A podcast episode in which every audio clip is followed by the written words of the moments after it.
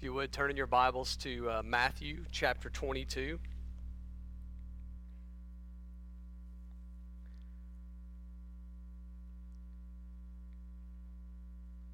We'll be looking today at verses 41 through 46. And as you find your place there, let's begin this time with prayer. Gracious Father, we come before your holy word right now to, Lord, be fed, um, to be transformed, Lord, to be challenged and disciplined and uplifted and comforted by the living word of God. Lord, I pray that, Father, your word would do a supernatural work in our hearts and lives in a way that no other book that exists in this world can accomplish. We thank you, Father, that this is truly what we need to hear today. It is the reason that we are here gathered. And so, Father, I pray that, that you would speak through your servant and that you would edify this church by its words. In Jesus' name, amen. I don't know if you've ever had the chance to study your genealogy. I had an opportunity, thanks to Brother Terry, to uh, see a little bit of the history of my family. And uh, Believe it or not, I didn't find out anything interesting. there was no celebrities. There were. It's all interesting because it's history, but um, it was just interesting to make connections to people that I've never got to meet. But as you've studied your gene- genealogy, maybe you've come across some pretty alarming things. Maybe you had criminals in your background. Maybe you had some really detestable people. You got to ask yourself, what does that really mean? I mean, how does that really affect you? Whether you are related to presidents or you are, are related to murderers, that doesn't really have a great effect upon us. It doesn't change who we are. It's in the past. And so genealogies are really uh, more than anything, an opportunity just to learn about history. And maybe we can see how things have changed in our lives. Maybe we can see how uh, genes that have been passed on through the generations continue to uh, surface in our own lives. But ultimately, that history is, is exactly that it's history it has very little impact or meaning for us today as to the people that we are. But when we come to the scriptures, the genealogy of the Lord Jesus Christ is very different. It's not only history, but it is important to the very theology of what we believe about Jesus. And obviously, there's a lot of emphasis on genealogy there's a lot of emphasis throughout all of the scripture of not only the person that you may be hearing about, but the, the relationship of that person. Oftentimes, you are not just Isaac, you are Isaac, the son of Abraham, or you are, uh, you know, hearing of the lineage of these people, and that has great emphasis on the people of, of Israel and most particularly the emphasis on Jesus. And it's really the theme of, of our uh, subject this morning, the theme of our uh, verse this morning, as Jesus considers the genealogy of the Messiah. He raises this question to the Pharisees about the genealogy of this Messiah that they are looking for. And the reason that he asked the question is because he wants them to publicly acknowledge who the Messiah really is, and he wants to draw out the theological truth from their answer and his ultimate answer. And so we are looking at Matthew 22, and we're looking at this understanding of the Messiah. And let me read these verses, and then we'll, we'll, we'll dive into it. Jesus is, uh, by the way, still in the temple, and he has just engaged in uh, confrontation with the Pharisees and the Sadducees and the, the scribes, and they have asked him questions, and now he is asking a question of them. Look at verse 41.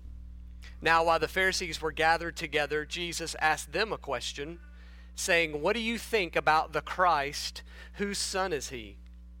And they said to him, The son of David. And he said to them, How is it then that David in the Spirit calls him Lord, saying, The Lord said to my Lord, Sit at my right hand until I put your enemies under your feet? If then David calls him Lord, Jesus says, how is he his son? And no one was able to answer him a word, nor from that day did anyone dare to ask him any more questions. Now, as I said, Jesus is turning the tables on the Pharisees. He is now asking them questions. And what's important for us to remember is that he is asking these questions publicly. The connection from this passage from to the previous passages is the words as the Pharisees were gathered together. Same setting, same environment, the Pharisees were gathering together to entrap Jesus. They're trying to ask him these questions. He's able to wisely answer the questions. He's doing it publicly. So all that's happened here is that Jesus has only um, he's only solidified his stock among the people.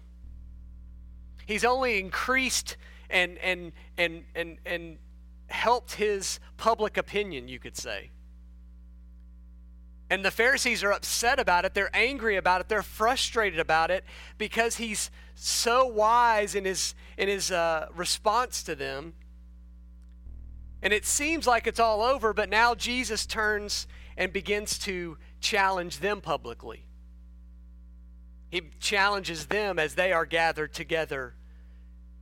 And he does so because he needs to correct their theology, he needs to correct their understanding of who the Messiah is. And through this, he is going to teach them that the Messiah is not just a moral descendant of the son of David, he's much more than that. He's not only the, uh, the mortal descendant of David, he is the Son of God. And that has great theological importance, not only for those who will believe in Jesus as the Messiah, but for us today knowing that the salvation of our souls cannot be fulfilled by a mere mortal man that is related to King David. That his genealogy to David is not enough. That he must both be God and man, son of David or son of man and son of God. And we can see that throughout the, the, the history that God has has revealed in this world that he's bringing salvation to sinners through this person, the Jesus of Nazareth, who is this promised Messiah, who is the Son of Man and the Son of God. And so the question that he asks is what do you think about the Christ? Whose son is he? Now, if we're not careful, we oftentimes think of the Christ as the last name of Jesus.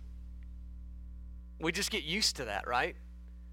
That we just think that that you know Jesus' mailbox has you know Christ on the on written on the outside of it. And we forget that Christ is the designation of Jesus. It's his title. But in the early in the early scriptures in the Old Testament, the Christ, which by the way means the Messiah, which actually means the anointed one, it, it referred to people who were anointed. So there was this act of anointing in the Old Testament that God instilled, and we now know that that all pointed to Jesus. It was It was the decision of God, it was the plan of God that He would anoint people for a special purpose or a special uh, function. The word anointed really just means to smear something, to pour something on something else. Okay? This morning you may have have had waffles for breakfast and you would have anointed your waffles with maple syrup. You are pouring that upon the waffles, right?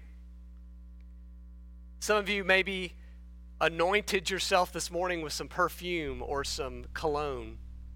And let us just encourage you that less is more, okay? Let's sprinkle and dab, let's not anoint. But the idea was is is is this process of anointing became a designation by which God would say, This person is set apart for a special function and a representative of me. And so, what you began to see is that uh, the kings of Israel became those who were anointed for service of Yahweh. In Samuel, or 1 Samuel chapter 16, we see that Samuel anointed King Saul when Israel desired a king. That he anointed King David even while Saul was still officially king and yet the rejected king because of his continual disobedience toward God. And so it was kings that were anointed as an act of God, formally setting them apart and formally authorizing them to do the work of God to act upon his behalf. But not only were kings anointed, but priests were anointed as well. We read in, in, in the Old Testament in, that, that in Exodus chapter 28 that God instructed Moses to set apart Aaron and his sons as, as the Levitical priesthood, and in doing so, to take oil and to anoint these men as priests that would serve under the authority of God as authoritative representatives of God and as people who would serve on God's behalf to the people of Israel. And eventually, the word anointed became a title. So that by like Psalm 20, we see King David calling himself the anointed one. And so it became, it went from an act to an actual designation until finally the idea of this anointed one, this Messiah, would come, this representative of God who would come and be the resurrect or be the, the, the rescue and the, the, the redemption of God's people. And so eventually, through the history of Israel, the Messiah the promised anointed one that would come would come through the lineage of David. And we know that as we think about the, the, the, the, the quickening of, of, the, of the season of Christmas. Maybe you already have your Christmas tree up, and, and we sing a lot about David at Christmas, right? We sing a lot about that he was born in Bethlehem, in the city of David. And it was just this expectation that David and his, um, and his lineage would bring forth this promised one. And the reason why is because that's what God had prophesied. In 2 Samuel, God tells David that he will, I will raise up your offspring after you, who shall come from your body, and I will establish his kingdom. He shall build a house for my name, who that was Solomon. But he says, and I will establish the throne of his kingdom forever. So all of a sudden now the the Davidic kingdom, the, the kingdom that, that God had given to David, would be a forever kingdom. It would be an eternal kingdom. So this anointed one was going to come from the line of David. We're told throughout the other prophets that he would be filled with the Spirit in Isaiah 61. He would be called the Son of Man in Daniel 7. He would be called Wonderful Counselor, Everlasting Father, Mighty God, and Prince of Peace, Isaiah 9. And that this eternal kingdom would never be destroyed and it would encompass all peoples, nations, and languages. This is what the Word of God taught the Jewish people. But as we see throughout the history of Israel, they continue to sway away from the Word of God, to depend more and more upon their traditions, to the point that their traditions began to overrule what Scripture said. And at one point in, in the, the history of Israel, they actually believed that there would be two Messiahs that would come this messianic priestly Messiah and this messianic king who would be a Messiah. Two different Messiahs. You could say that they were pretty confused. But the general belief, and which leads us to our topic today, is the general belief was that whoever this Messiah would come, he would be a mortal man. He would be one from the line of David, but he would not be greater than King David. To call him the son of David is to imply that a son is never greater than the king who ruled over Israel in such a way as David ruled.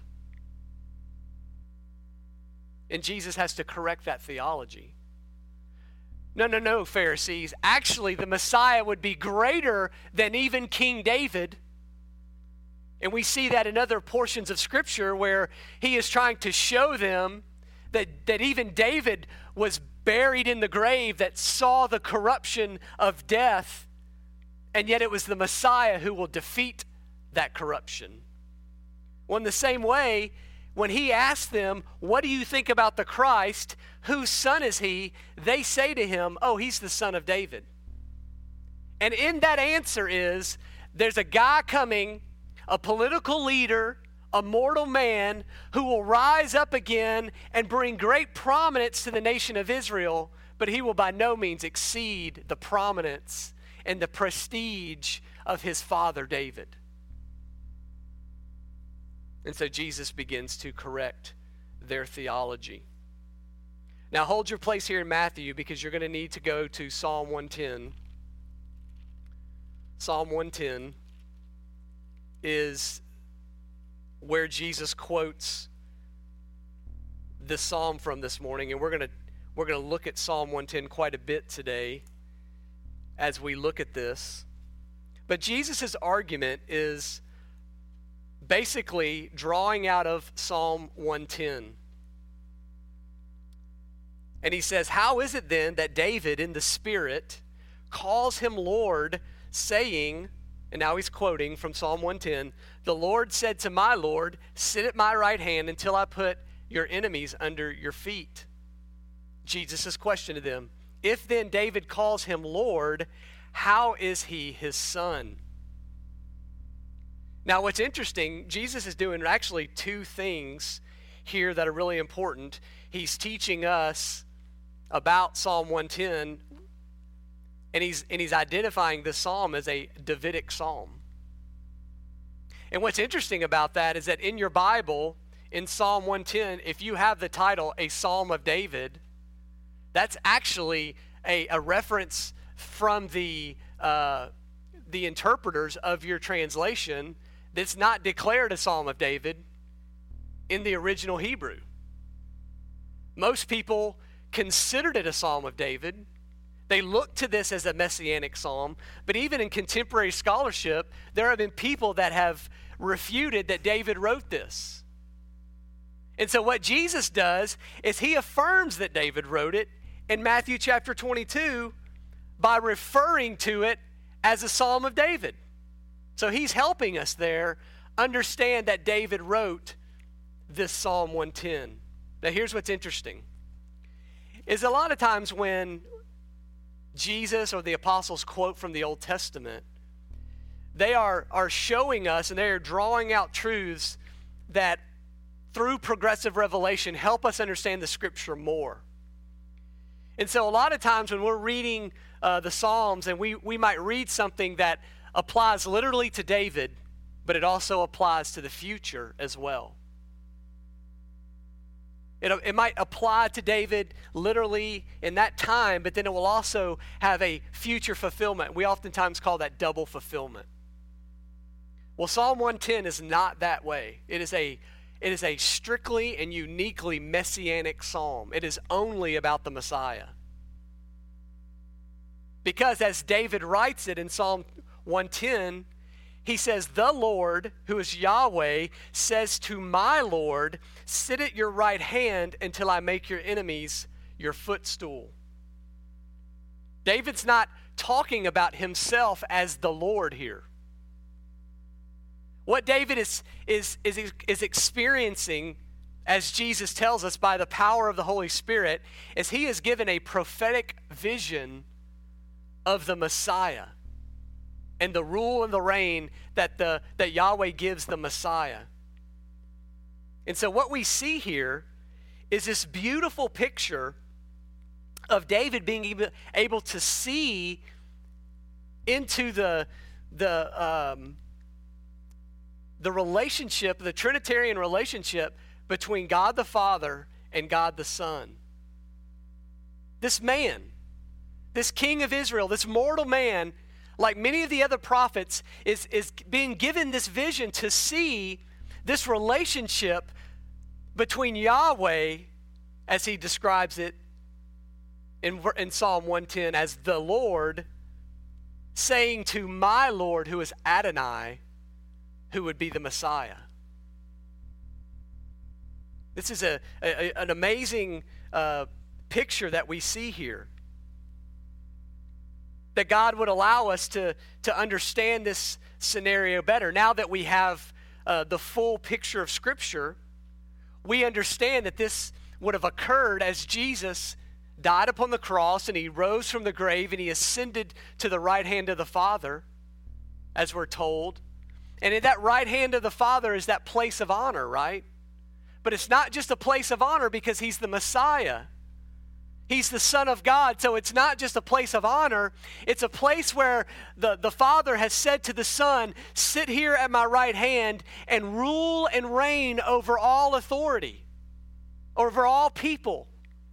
Take my authority and rule and reign over all that is before you. And we question that and we say, well, doesn't isn't Jesus God and hasn't he isn't he eternally God and doesn't he already have that rule and reign? And we would say yes. And yet we have clearly been see, see that in the personhood of Father, Son, and Holy Spirit, each one of them operates with uh, distinct responsibilities. And here we see this beautiful picture of the Trinitarian relationship where Jesus ascends to heaven and he's sat at the right hand of the Father and he's given this place of honor and authority to rule and reign. That's what sit at my right hand means. And so, what is Jesus trying to teach? That the Messiah, this promised one, is not just the son of David, he's the son of God. He's the one that, that exists in this relationship with the Father and the Spirit. And what a joy it is to see this relationship revealed to us as human beings. Charles Spurgeon says, How condescending of Jehovah's part to permit mortal ear to hear and a human pen to record the secret converse with co equal Son. How greatly we should prize the revelation of his private and solemn discourse with the Son, which is made public for the refreshing of his people. I mean, what an crazy, what a crazy and amazing opportunity that David had. And now that David has revealed to us to see this relationship. And Jesus wants these Pharisees to not look at this Messiah as one who is just a mortal man, that is just a descendant of David, but that he is truly a descendant of God. He is God in the flesh. So that he can truly accomplish the things that has been promised and spoken of him as the one who would bring good news to the poor, who would bind up the brokenhearted, who would proclaim liberty to the captives and the opening of the prison to those who are bound, to proclaim the year of the Lord's favor and the day of vengeance of our God, to comfort all who mourn, the one who will grant to those who mourn in Zion to give them a beautiful headdress instead of ashes, and the oil of gladness instead of mourning, the garment of praise instead of a faint spirit, that they may be called oaks of righteousness, that the planting of the Lord, that he may be glorified. And so, what these Pharisees needed to see, and what David was able to see, is that this Messiah was more than a mere man that he was God in the flesh. And as the anointed one, as the one sitting at the right hand of the Father, we understand then that as the Son of God, he is king. We talk about this a lot that he is king, that he is sovereign, and he rules over all. And as the Messiah coming as king, we understand that that his authority has been given to rule and reign for all eternity. As it was promised in Daniel chapter 7. Just as the Old Testament kings were anointed, Jesus is the anointed one who will rule and reign for all eternity. In Daniel chapter 7, it's prophesied that he has been given dominion and glory and a kingdom that all the peoples and nations and languages should serve him, that his dominion is an everlasting dominion which shall not pass away, and his kingdom is one that shall not be destroyed. Church, the Messiah that you believe in, the Lord Jesus Christ, is the ruler and reigner of uh, the ruler and, and king of all things. And as he rules and reigns, he will eventually have dominion over all peoples over all languages, over all places upon this earth. And this is difficult for us to see as we hobble into church this morning, battered and bruised from the week before us where the news has discouraged us and the, the difficulties of our life have caused us to be faint hearted. And so we need to be reminded day after day and week after week that Jesus Christ is the true anointed one. He is the Messiah, and He, can, he currently rules and reigns over all. And as Psalm 110 says, and as Jesus tells the Pharisees in, in Matthew 22, that as he rules and reigns at the right hand of God, his enemies are becoming his footstool. They are being dominated. He's already defeated at the cross sin and death but in ways that we can't even see through spiritual warfare that goes on beyond our comprehension, he is weighing, lay, laying waste to his enemies. He is overcoming temptations. He is overcoming attacks against his church. He is ripping down the strongholds that Satan tries to put up against God and his people. He is doing works today as he did on the cross powerful works, supernatural works. And so, do we have reason to despair?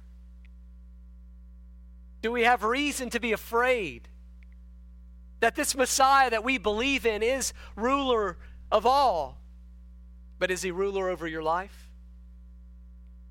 Is he reigning over all of your life? Are you submitted to His plan for your life? Or are you hoping that He aligns with the plans that you've set forth? You know, the one who truly submits to the Lord does not give the Lord a 50 page prospectus on what he has planned for himself and his family. He doesn't say, now, God, here's what I, I'm going to uh, need to happen in the next 10 to 15 years of my life. I hope that you can get on board. No, that's allowing, or that's, that's acknowledging that God somehow is a bystander in your life. Well, I'm going to do this in, in 10 or 15 years, and, and this is my plan, and Lord, we, we just need you to get on board. No, that's not the sovereign rule of the Lord Jesus. The Lord Jesus is, You guide me, you direct my life. You're the shepherd, I'm just the sheep. Are you submitted to him? Parents, do your does your family schedule, does your timeline and activities, does it reflect a life that's submitted to the Lord Jesus? Is church a priority? Is God's word central? Is Christ exalted in your home because he's Lord of all? He can't just be Lord of Sunday. He's got to be Lord of all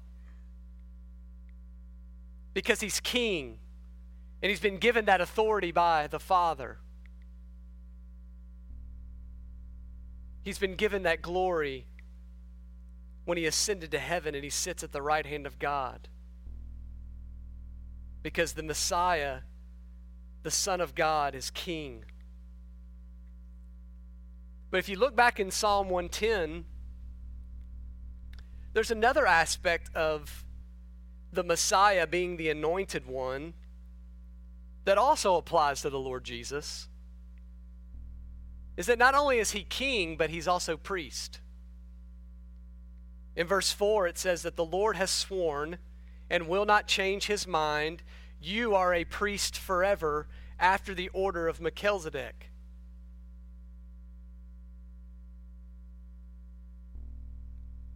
Melchizedek is a, is a mysterious figure in the Old Testament. He shows up in Genesis 14 very briefly. He's called the King of Salem, but he's also a priest. He has this rule and reign in Salem, and yet Abraham makes an offering and gives it to this man on behalf of God or as a representative of God. He's described to us in very few verses that he is one who serves the Most High God. So he's not serving the Baals, he's serving the one true God, Yahweh, the God of the Bible.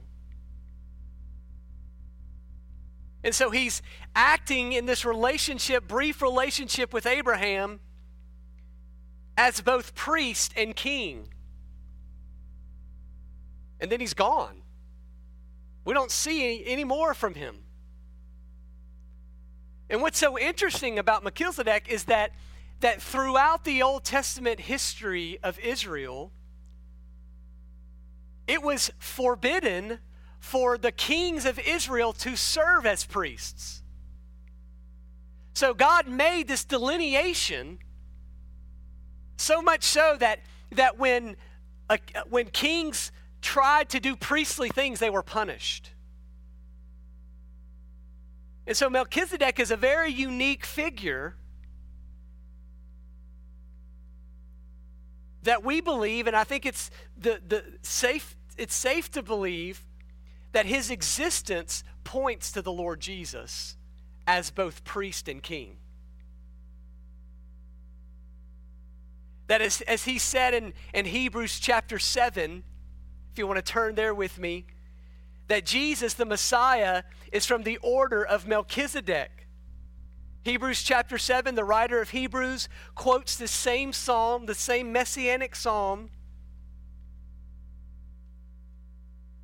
talking about Melchizedek, king of Salem, priest of the Most High God, explaining this encounter with Abraham, and then connecting him to Jesus. And the writer of Hebrews says this becomes even more evident when another priest arises in the likeness of Melchizedek, who has become a priest not on the basis of legal requirement concerning bodily descent, but by the power of an indestructible life. It is witnessed of him, you are a priest forever after the order of Melchizedek. For on the one hand, a former commandment is set aside because of its weakness and, and uselessness for the law made nothing perfect. But on the other hand, a better hope is introduced through which we draw near to God, who is Jesus, okay? And it is not without an oath, for those who formerly became priests were made such without an oath, but this one was made a priest with an oath by the one who said to him, The Lord has sworn and will not change his mind, you are a priest forever. This makes Jesus the guarantee the guarantor of a better covenant. The former priests were many in number because they were prevented by death from continuing in office, but he holds his priesthood permanently because he continues forever. He's eternal. Consequently, he is able to save to the uttermost those who draw near to God through him, since he always lives to make intercession for them. And he wraps it up. For it was indeed fitting that we should have such a high priest, holy, innocent, unstained, separate from sinners, and exalted above the heavens. He has no need, like those high priests, to offer sacrifices daily, first for his own sins, and then for those of the people, since he did this once and for all when he offered up himself. For the law appoints men in their weakness as high priests, but the word of the oath, which came later than the law, appoints a son who has been made perfect forever. Now, there's a lot there, okay? There's a lot there, but what we need to see through the thread that runs from Genesis 14 over this priestly king Melchizedek through this messianic psalm of one, Psalm 110, which references the Messiah as both a king and a priest, how that ends at Jesus, who is the priest and the king, the anointed one. Isn't it interesting that only priests and kings were anointed? Isn't it interesting that the word anointed became the word for Messiah, which referred to Jesus? And isn't it interesting that Jesus is the one who serves and, and rules and reigns as both king and priest? Therefore, Jesus is that perfect, unstained, eternal priest who did not offer another sacrifice, he offered himself as a sacrifice, as the perfect sacrifice the one who, as the eternal priest, sits at the right hand of God, mediating on our behalf. He has brought forth the only way in which you can be reconciled to God. He has brought peace where there is no peace. That's why he's the Prince of Peace. The priests of the Old Testament can bring peace. The lambs and the bulls and, and the doves that were sacrificed could not bring peace because they were imperfect. There had to be continual sacrifices. No, it was Jesus, the perfect Lamb of God, who was slain for sinners like you and I. And his sacrifice was perfect, not only because he was the son of David who, which by the way represents his humanity, fully man, 100% man, taking on the full weight of all the commandments, fulfilling righteousness for us because we can't be perfect in ourselves. His lineage to David is perfect because of all those promises that pointed throughout the Old Testament to him as the, uh, as the fulfilling Messiah living the perfect life, representing humanity, bearing the weight of our wrath as the perfect sacrifice, and yet being, being fully God, the Son of God, the second person of the Trinity, who is the only one that can bear the weight of the wrath of God for our sin. Folks, those are ingredients that nobody else has but Jesus. Those are the, those are the only things that will come together and make the perfect gift of salvation. And so, as our priest, not only has he provided a way, but he, he's our mediator between us and God. He stands interceding, the Bible says, on our behalf. We spent four weeks on prayer, and we spent four weeks talking about praying in such a way that we can take our requests to God.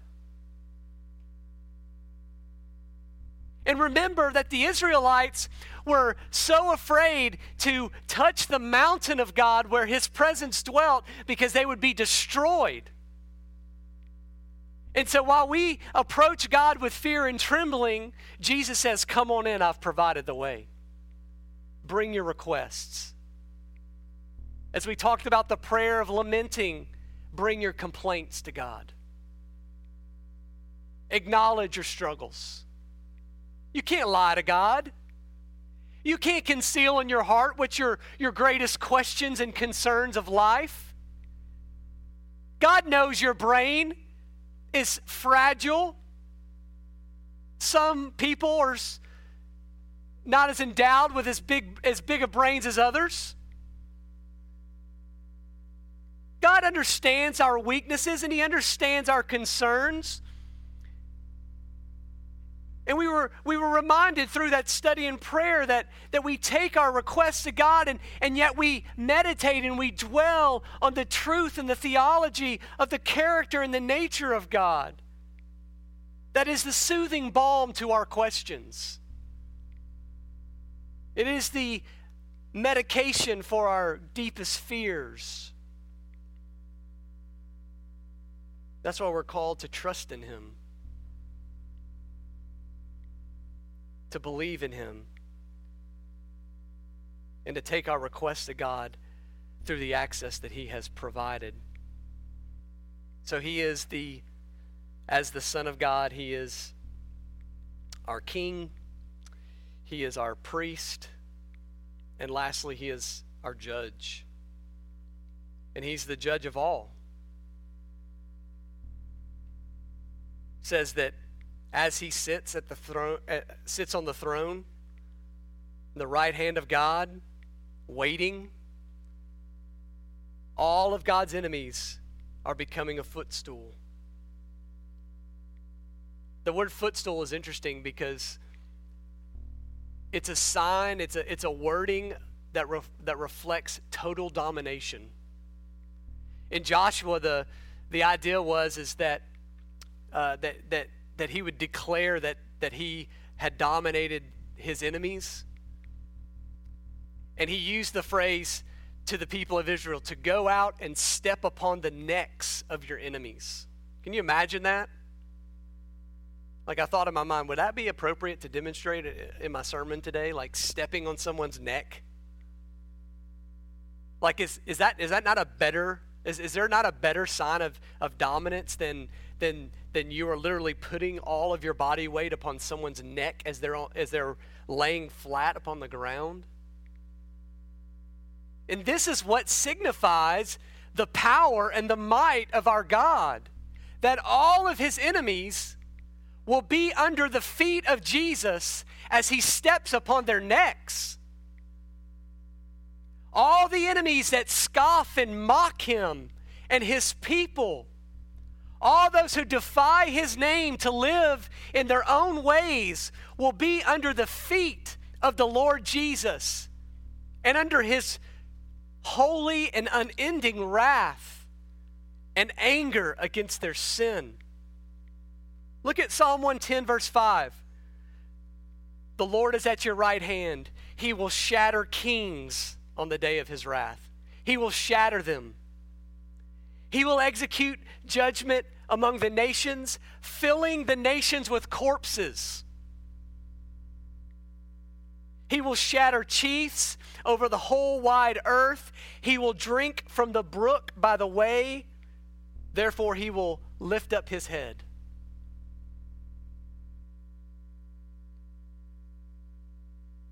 See, verse 7 is hope. Hope in the midst of destruction. All of the enemies will be destroyed. But this Lord, this Adonai, this Messiah, will be comforted. He will drink from the brook. He will live. He will have his head lifted in his rule and his reign.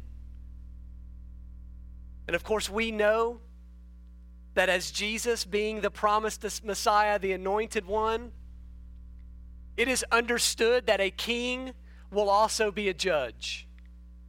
that he brings justice. And we see that in Matthew chapter 22 at the end of our psalm today, or uh, at the end of our story today.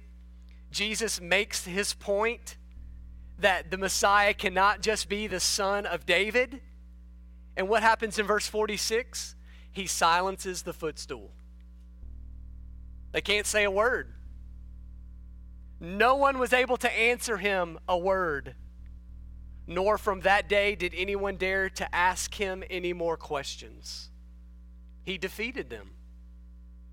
Not just with a verbal argument, not just with a theological battle, but a foreshadowing of what Jesus Christ did upon the cross at the end of this week and will one day do for all eternity with his enemies.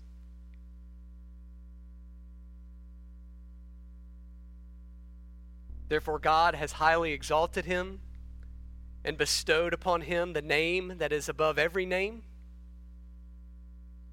so that at the name of Jesus, every knee will bow. In heaven, and on the earth, and under the earth, and every tongue confess that Jesus Christ is Lord to the glory of God the Father. I hope that this is a encouragement and an uplifting to you today. Because your enemies are not people. You may have some enemies that are people, but the enemy of God is seeking to destroy you. He is seeking to destroy your families. He is seeking to destroy your character. He is seeking to destroy your reputation and your name. And Jesus Christ has defeated him. He's defeated him. And as we walk and live in such a way that honors the Lord Jesus according to his word, then we are literally fighting Satan and the spiritual warfare that we go through day by day with the power of God in, in, in Himself. We are not God, and yet God dwells within us. We have books filled with words that do absolutely nothing for us, and yet we have the living word that fights spiritual battle day by day. And when we believe and trust in this Jesus, when we understand that He is both fully God and fully man, and we put our trust in Him, that we must remember that He does not just provide us forgiveness, He provides us victory. He does not just help us overcome in the future, He helps us overcome today.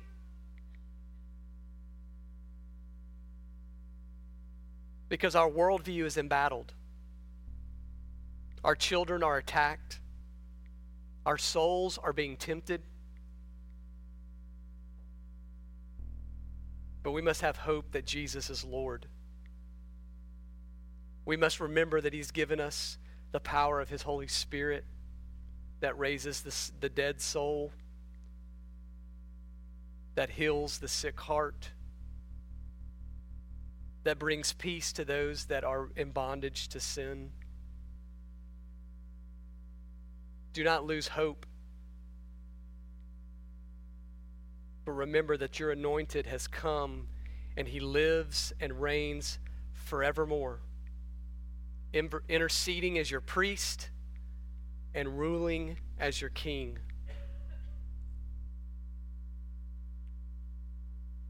We sing a song, and I want to close with this song. I'm not going to sing it.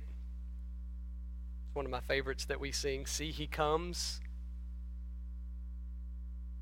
those who mocked and scorned his name, pierced and nailed him to the tree, deeply wail and sorrow grieve when they see, or when they, the true Messiah, see. Every eye will see the Lord dressed in dreadful majesty, and every knee shall bow before the judge of all eternity. Hallelujah, come, O Lord. Or hallelujah, hallelujah, come, O Lord, on earth to reign. Hallelujah, hallelujah, we await that coming day. Father, we do await your power and your might. We find unending hope in your word. We find a supernatural comfort in your presence. And so forgive us, God, when we think that this world can offer the same things. Forgive us, God, when we forget of your power.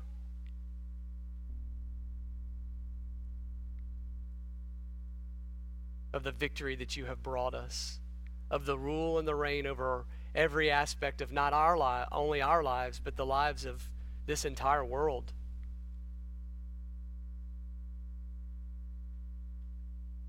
Not a blade of grass, Lord, dies upon this earth without your providence.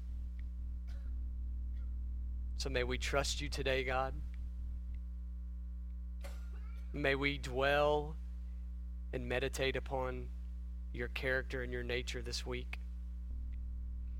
Remind us in the, the despair and the difficulty that you rule and reign, and we can trust you. In Christ's name, amen.